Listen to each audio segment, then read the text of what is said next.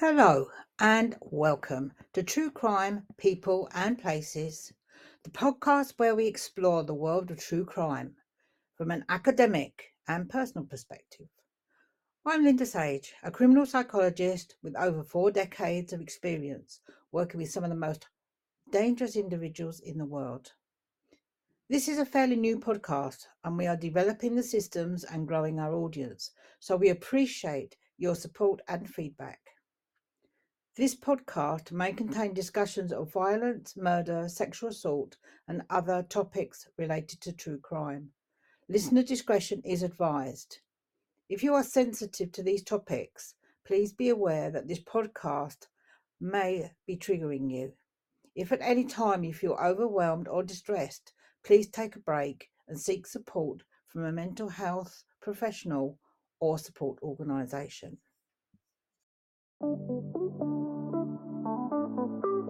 Very warm welcome back to this section of podcast. And my guest today is absolutely amazing in an area that I think most people might not even have heard of. So we have Dr. David Junior Gilbert, who is a fellow at Salford University working on FASD. Now, that might not ring any bells at all, but it is fetal alcohol spectrum disorders. So, Gilbert, thank you so much for joining us us today with such a unique topic. Thank you, Linda. It's an absolute pleasure. I am absolutely delighted to be able to join you and um, share some of the work I have been doing at the University of Salford. Thank you for having me. I, I, um, uh, we've talked uh, several times, and every time I'm more and more in awe of this sort of investigation because it, it's something that affects so many people. Yeah, it's like a, a silent insidious being creeping up on people that doesn't really get the recognition it deserves. That's right, Linda. Yeah, you are correct to say I think the significant amount of individuals are impacted by FASD, and many times it's been referred to as the invisible disability. Can we just start there to say what is fetal alcohol spectrum disorder, to give it its full title, and how does it differ from the other developmental disorders? Well, thank you, Linda. You are right there again by saying the full title or the full nomenclature as we know it is fetal alcohol spectrum disorders. FASD is an acronym for that. And really, it just represents a spectrum or a range of closely related disorders that are as a result of exposure to alcohol while individuals are still in the womb. So essentially, research has shown us consistently over the years that this condition is developed when individuals right from the womb are exposed to alcohol. So for us, that's the simplistic or that's the simple definition we try to put out there so members of the public and other policymakers, practitioners, professionals will be able to relate with directly. Obviously, there's a lot of links when you look at them in depth, perhaps to the autistic spectrum or ADHD or things like this. That there's quite a lot of crossovers of behaviour. So, how is the diagnosis actually come to? Well, really, I think, first of all, one of the key indicators at the minute, I know there's ongoing research, even from my research team here at the University of Salford, and other teams too around the world. I, I mean, in attempts to actually identify more novel ways of identifying the condition. But I think, principally at the moment, uh, one of the key indicators is prenatal alcohol exposure. That is a history of maybe alcohol consumption in pregnancy pregnancy from you know parents of these individuals especially when when we look at their documented history i think this is one of the places where professionals who diagnose look for then other things like you know their executive functioning. So executive functioning just refers to the ability to undertake goal oriented behavior and things like the extent to which individuals will control their impulse in public or their social behaviors their cognition and all of that. So all of these components form part of the executive functioning. And this is one indicator where professionals who diagnose actually look into. And then other things like the growth or development of the individual as compared to normal people, or sorry, or neurotypical individuals is also looked at. Mm-hmm. And this is because alcohol in itself is known as a teratogen. That means it has the capacity, has the ability to actually alter fetal growth. So fetal development as the fetus, as the individual grows from the womb, alcohol has the capacity to alter that normal growth trajectory. So essentially, it could lead to things like delayed development, you know, as when compared to neurotypicals of the same age, it could lead to sometimes facial deformation and sometimes it would also lead to a lot of organ damage and there is no limit to the number of organs alcohol has capacity to damage when individuals are exposed in the womb thinking about the child's obviously brain development and perhaps the cognitive functioning later on in life yeah, absolutely, absolutely. I think one of the most significant areas being um, damaged is areas of the brain, especially if the individual is exposed to alcohol say in the first trimester. I mean, other trimesters are equally impactful, but then that first trimester is really crucial. And I did mention about um, the possibility of facial deformation, which we now know by research that actually only less than 10% of individuals with FASD would actually evidence this facial deformation. This means a majority of people who have been impacted by alcohol in the womb may actually just appear um, regular or normal in that sense, but really there is significant brain damage in terms of their cognition, like you rightly said, executive functioning, and so on. It always stuck with me one of the conversations we had that you said about how it affects young people's behaviour. So the criminality, uh, the lack of boundaries, and things like this leads them or opens a door for them to to be in this environment much more easily. Yeah, thank you, Linda. Yes, that's correct. FASD in itself, it's not criminal. It's not the fact that an individual has FASD does not automatically mean, I mean, is a criminal or they are criminals, but it's just certain features of the condition provide a context for criminal behavior. And I can explain that. This has been the subject of my research in the last four to five years. I have been focused on trying to explore the vulnerabilities of individuals of FASD to criminal justice encounters and their vulnerabilities during the justice system encounters. And one thing we know from international evidence at the moment is that individuals of FASD are 19 times more likely to encounter the police. They are 19 times more likely to be sentenced to prison. They are 19 times more likely to be involved in court processes. And this is because of a number of factors. So, firstly, we did touch upon this briefly earlier on things like impulsivity, you know, the ability to control impulse.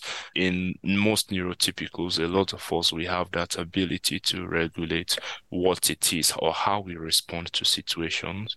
But in individuals of FASD, we see a bit of impairment in that ability, the ability to learn from mistakes, the ability to weigh the consequences of actions. And I think very central to interviewing in forensic context, my research has again added to uh, the literature by finding out that this population is more susceptible during interviews. So they are more easily, they are more likely to actually admit responsibility or liability for crimes they did not commit in the first place. And this is actually the subject of my current research and things like their level of compliance, the level at which they would just be pressured into committing criminal acts is quite distinct compared to neurotypicals, their ability or the extent to which they fabricate. So fabricate is when they are being interviewed, they sort of show tendencies to actually generate new stories into the existing scenarios, which is self-incriminating in itself. And that sort of leads to things like, you know, confabulation. Confabulation essentially is um, when individuals cannot remember things accurately, they would, you know, begin to fill in the missing gaps with imaginative stories. So these are some of the vulnerabilities that, you know, are really, really um, obvious in individuals of FASD. And of course, it's a spectrum. So the extent of these will vary from individual to individual, depending on the extent of impact or the extent of exposure to alcohol while they were in the womb. And you've done a lot of research and investigation. How do you actually research this? Essentially, I use a combination of forensic tools and tools that are also employed in psychology. So, for instance, for my PhD research, I actually combine things like the WISC, uh, which is a measure of intelligence quotient, I did use another tool which is has been used in forensic uh, settings, known as the Gudjonsson suggestibility scale. I think it's a fairly well-known tool that gives the exact or gives you a picture of how suggestible individuals are when they come in contact with forensic interviewers. And it's quite an interesting tool in the sense that once the young person comes before you or the individual, you just give them a short story, ask them a number of questions that contain misleading suggestions. And from then on, you're able to judge the responses of the individual and then extract the extent to which they've admitted false suggestions.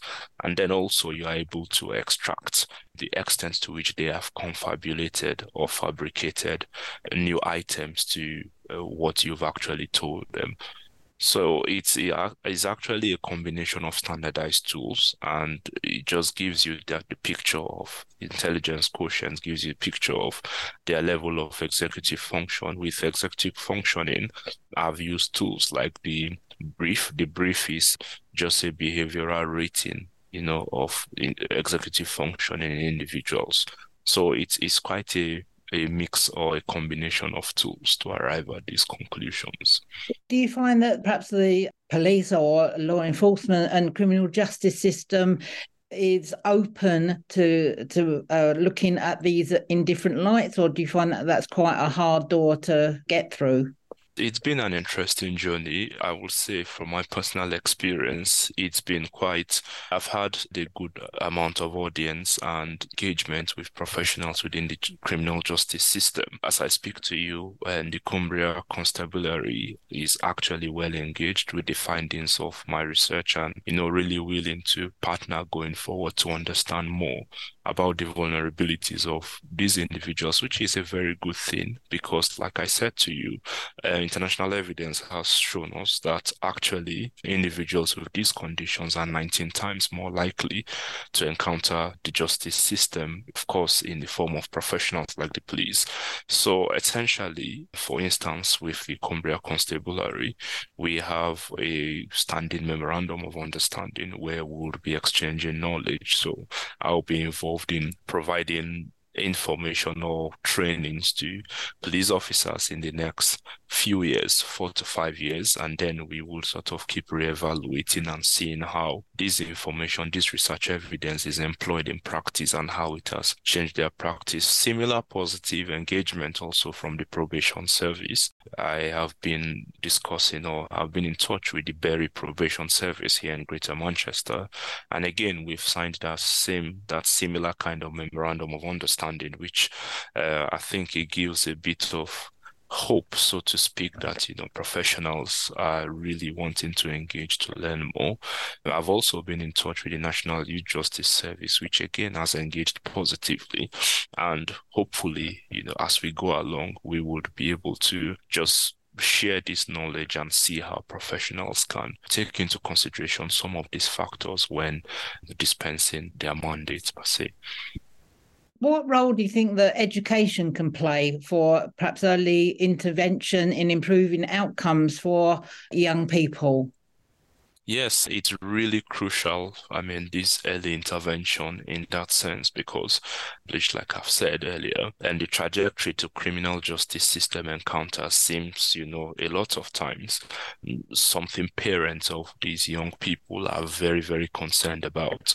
As part of my research, I've interviewed families, interviewed the young people, and I've got a few journal articles under peer review at the moment that talks about that sort of real apprehension that there are young people would, you know, end up in the justice system because of the impairments from FASD. And really, the early intervention plays a massive role because it gives a chance to, at the early onset, provide a leeway, provide a chance to better the possible outcomes for these young people. And this would involve, you know, professional social workers, even educators, teachers, and all sorts of professionals these young people will come in contact with. Once they are aware of FAS, they are aware of the implications of FASD, they are aware of the characteristic impairments that are associated with FASD. I believe together, both as researchers, as educators, as practitioners, as professionals, we can all team together constructively and really exchange this knowledge and and better or contribute to just helping these young people have more positive outcomes. Obviously, this whole syndrome is possible to eradicate it. So, the importance of raising awareness about FASD, so preventing alcohol use in pregnancy, obviously is a key factor. Yeah, I, I do agree. I agree, Linda. It's absolutely a very crucial factor. And this is again where education comes in play because part of one of the interventions we, we think would be useful is increasing awareness in all quarters about the impact of alcohol consumption in pregnancy. And we are quite conscious as researchers that, you know, when we talk about abstinence in pregnancy, I know there's a school of thought that thinks we are trying to restrict liberties, but really sometimes it's just thinking about the possible impact on the young people. And again, we are really conscious of the language we use as researchers. We are really conscious that there are several factors that surround the consumption of alcohol in pregnancy. So, for instance, a lot of parents, a lot of mothers may not even know they are pregnant in the first trimester and they just carry on their social lives where we are very cognizant of these facts. We also know that a lot of people, due to stressful situations in their lives, they would go to the use of alcohol as coping mechanisms. We are also conscious that alcohol is socially very well acceptable within the society. And this is quite, you know, these are the context in which we, we do operate with this research. And we are quite mindful of the kind of language we use. We do avoid the blame shame language because it's very stigmatizing when we use such language so it's, it's we come from a position of wanting to propose pro-social models as researchers to say well we know this is a problem and this is something society has been really accustomed to over centuries over so many years but this is the impact we've noticed. How can we, with professionals, practitioners, members of the public, come together to you know, just ensure that such outcomes, because it's totally irreversible, you see, Linda, the, the impacts are irreversible, they are lifelong. Uh, so it's really a clarion call to members of the public, I mean, good people like yourselves, other professionals within the justice system to say, well, we can team together to actually do better and create more awareness on this. It's such a huge update, and we're not doing it justice today with a 20 minute slot. We're literally scratching the surface. So perhaps we can have a, another conversation about uh, a little bit more in depth. But I think it's really important to hear today is just raising awareness that it actually exists and it is affecting so many people's lives.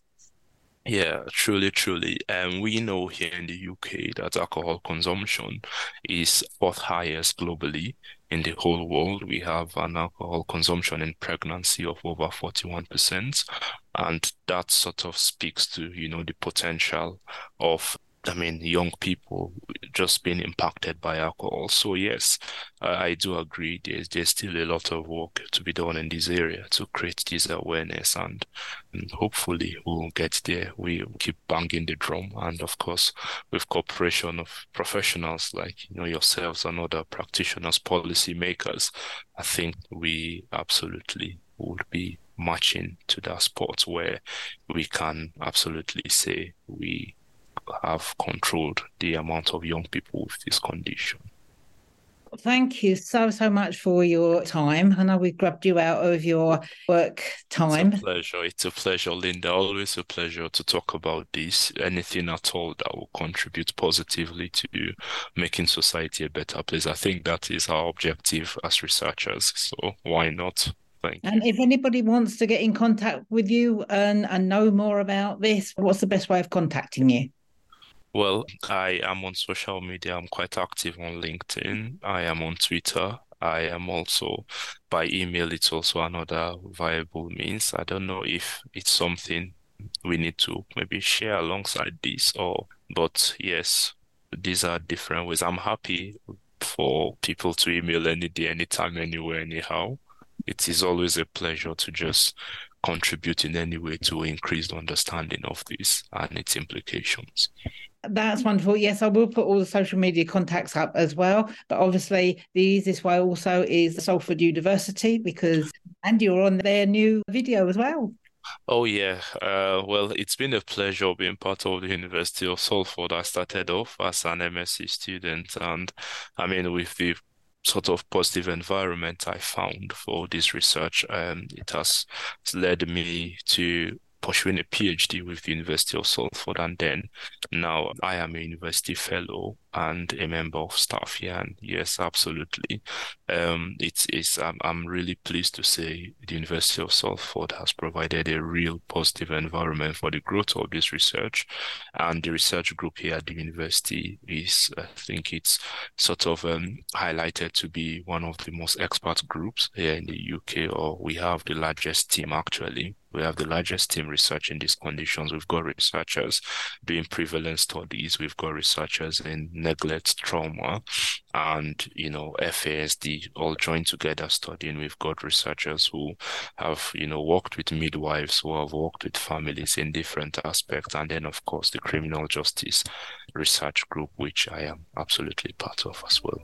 Well, thank you so, so much. And again, just thank you for being with us. And it's been a real eye opener, I'm sure, for many people that this actually even exists. So uh, thank you very much for your time.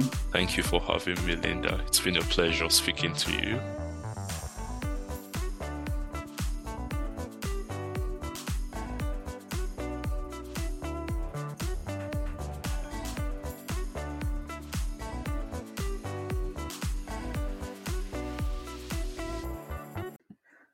You for listening to True Crime People and Places. If you've enjoyed this episode, please subscribe and leave a review. And if you have any suggestions for future topics, please let us know. See you next time.